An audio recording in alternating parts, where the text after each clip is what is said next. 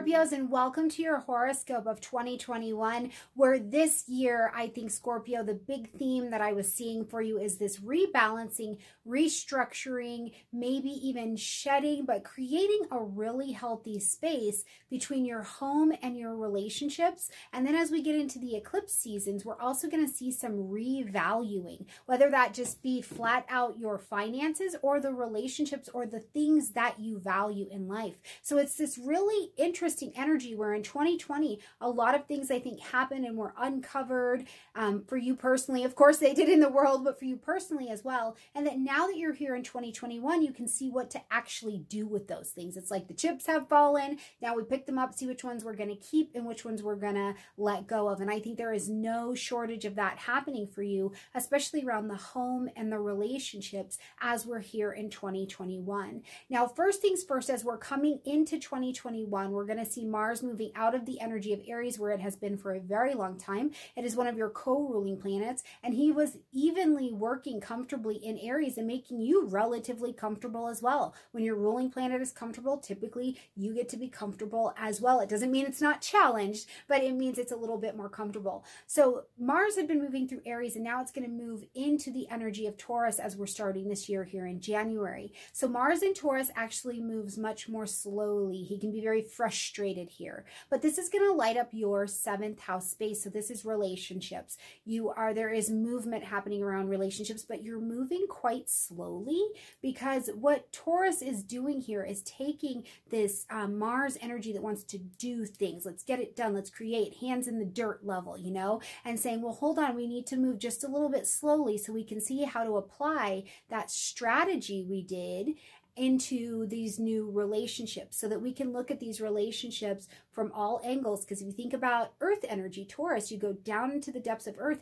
and you see all these gems in there. There's all these beautiful gems down there. So you're literally getting to see your relationships from a different perspective. And then you can take action in them in the way that seems and feels appropriate.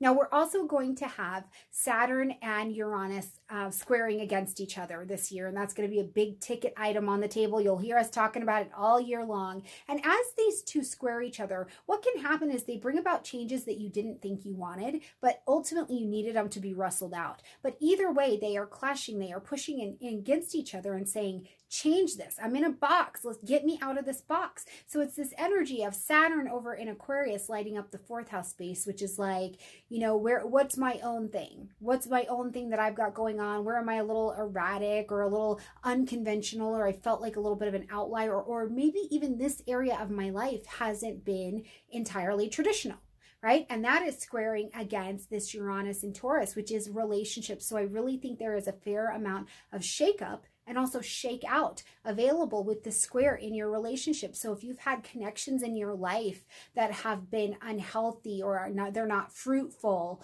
or they haven't allowed for um, some some harmony and expression, I think that you have that. But also, you know, the side vision that I have is I think there's someone in your life, Scorpio, who is like that outlier and you're trying to find a way to have a relationship with them. And what I'll tell you about all of the Saturn Uranus square all year is don't fight against it.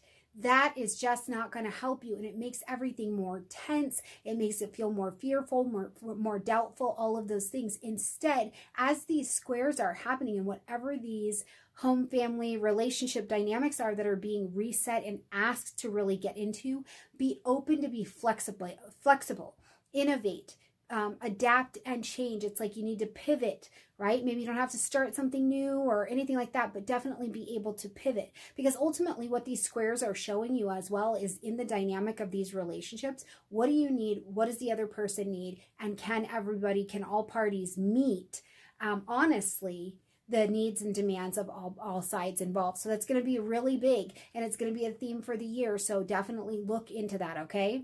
Now we're also going to see Mercury having its retrograde three different times this year, January, May, and September. And instead of being in the water signs, which you've had two years of Mercury retrograde, so you've definitely experienced that, now they move into the vibe of the air signs, which I think is really beautiful. So now you're going to explore the space of the mind. The other thing is just remember in a Mercury retrograde, because that's already of the mind, and then it's in air, you're getting the opportunity to reconnect, revise, re-edit, reestablish some thinking around these areas, and that'll be nothing but good for you.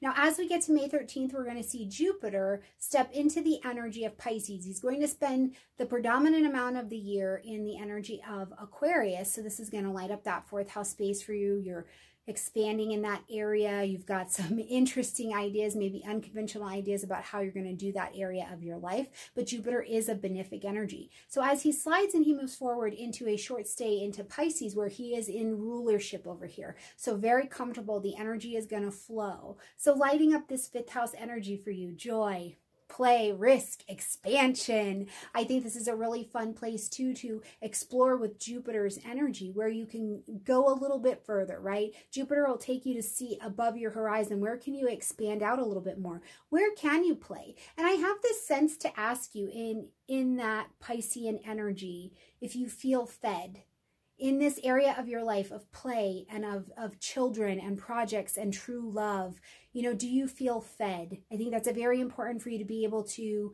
answer? Do you feel like there's romance? Do you feel like there's this creative place in you where you're really getting to express and you're getting to say the things that you need to say? I think that this will be an, an interesting time for you between May and July. You'll get a snapshot of what it's going to be like when Jupiter moves into Pisces for 12 months at the end of this year and taking us through into 2022. So enjoy that little expression of what's happening for you there and keep me posted. Let me know what that Jupiter Pisces energy shows up for you you guys first because that'll be your your sneak peek of what's coming for the year after okay? As we get to may 26th we're gonna see our first um, eclipse of the eclipse season happening at 5 degrees of sagittarius. We're also going to see a solar eclipse happening december 4th at 12 degrees of sagittarius. So both of these are going to light up your value houses right? What do you value? How do you value yourself your esteem those kinds of things? But also in the second house this is how we make money right? The budgets that we keep the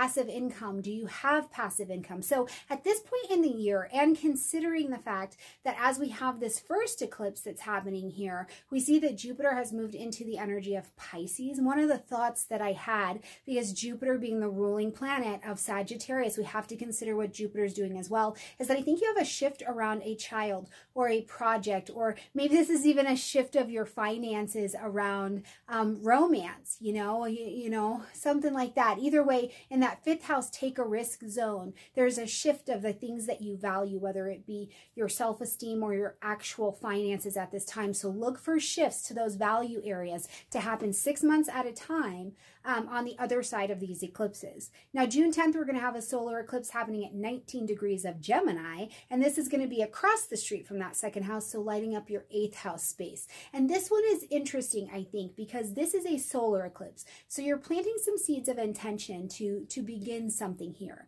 or to allow a lot of, of beginning to be available here. And one of the things I think of is this idea of what needs to detox, right? And is there a conversation over what needs to detox? You need to detox something in this relationship area of your life. Any place you have joint connections, you know, did you have, um, I don't know why I keep seeing this connected to maybe a child or a project, but something this year that you have a connection to, you're like, oh, this is, I don't need to have this anymore. Let me put this down or let me adjust how it is. Now, in the eighth house as well, we can see the dramas and the traumas and some of the fears that live down there. So I will tell you, I think if there are, um, if there are issues in that need to be detoxed or in your intimacy, in your relationships, if there are fears that have been stifling you or keeping you down, I think that this particular eclipse will help you do that work. Just as equally, Gemini likes to talk, likes to communicate, likes to collaborate. So in the eighth house, you could definitely find sponsorships, collaborations available to you as well. Maybe you get that loan so that you can buy that house, make that adjustment to those housing areas that are very much so on your table. So whatever it is, look for those kinds of shifts happening around this um, June 10th solar eclipse. Now, November 19th is our kind of one-off eclipse that begins the Taurus Scorpio eclipse cycle that we won't experience until we move into 2022, but this is like our first one. So it's going to be at 27 degrees of Taurus, and this is across the street in that relationship house for you. Now, an eclipse in the relationship house I think you let go of a relationship this year. I think you let, whether it's a business or it's a personal relationship, I think you let it go or at least you let it go in the form and the fashion that it was before because it's like it's not valuable. And it could very much so be in your Taurus area of your chart, a relationship or a love or something that you valued from the past because Taurus likes to ground down into relationships, right? You can have this relationship for a very, very long time, whether it's good, bad, stale, moldy, the best thing ever. You're just holding on to it. So in the Taurus area of your chart, you're looking at where am I maybe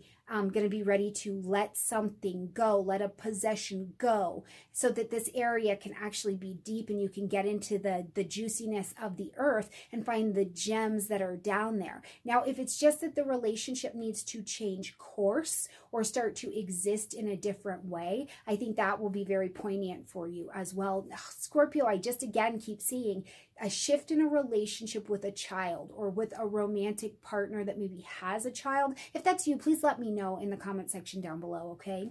When we get to December 19th, we're going to see Venus taking a retrograde in the energy of Capricorn. Now, this is going to light up your third house space, okay? Venus retrograde is going to happen all the way for six weeks, so it's going to take us into 2022. In the energy of Capricorn, we are evaluating what is the value of how I'm achieving? What's the value of how I'm managing my resources in this area? So it's really going to be taking you backwards with Capricorn as kind of the ship navigator into your communication, right? How do I communicate these things? What are the ideas? What are the contracts I'm connected to? And Venus is going to retrograde here, but this could also just as equally be connected to just relationships. How do I communicate in relationships? Is it healthy? Is it working? What's in my head around my relationships? And my money in relationships. So Venus will help you take a looking at that area tidied up as she takes a six week retrograde over there, okay? I'll keep you posted on more of that as we get closer to that December time frame. Now, when we do end the year on December 29th, we see Jupiter move into the energy of Pisces, ready to stay there for his one year tour of that area. And again, this lights of the fifth house place. So if you are looking for love, if you are looking for play, if you're looking to grant forgiveness or bring some things to closure, I think that this is a wonderful energy. And if this has something to do with bringing forgiveness or closure to something with your children or around something from your youth, this is a brilliant energy with Jupiter acting as that very comfortable guardian angel to show you how to do that.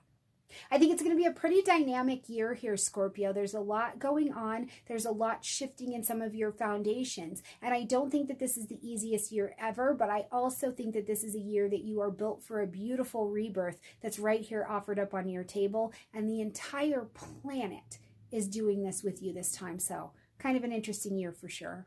All right, Scorpios, like this video, comment, share, subscribe. I look forward to seeing you in the weeklies, the monthlies, the eat and greets on Patreon, on the uh, podcast, just everywhere I can see you. But I'll see you. All right, Scorps? Bye, guys.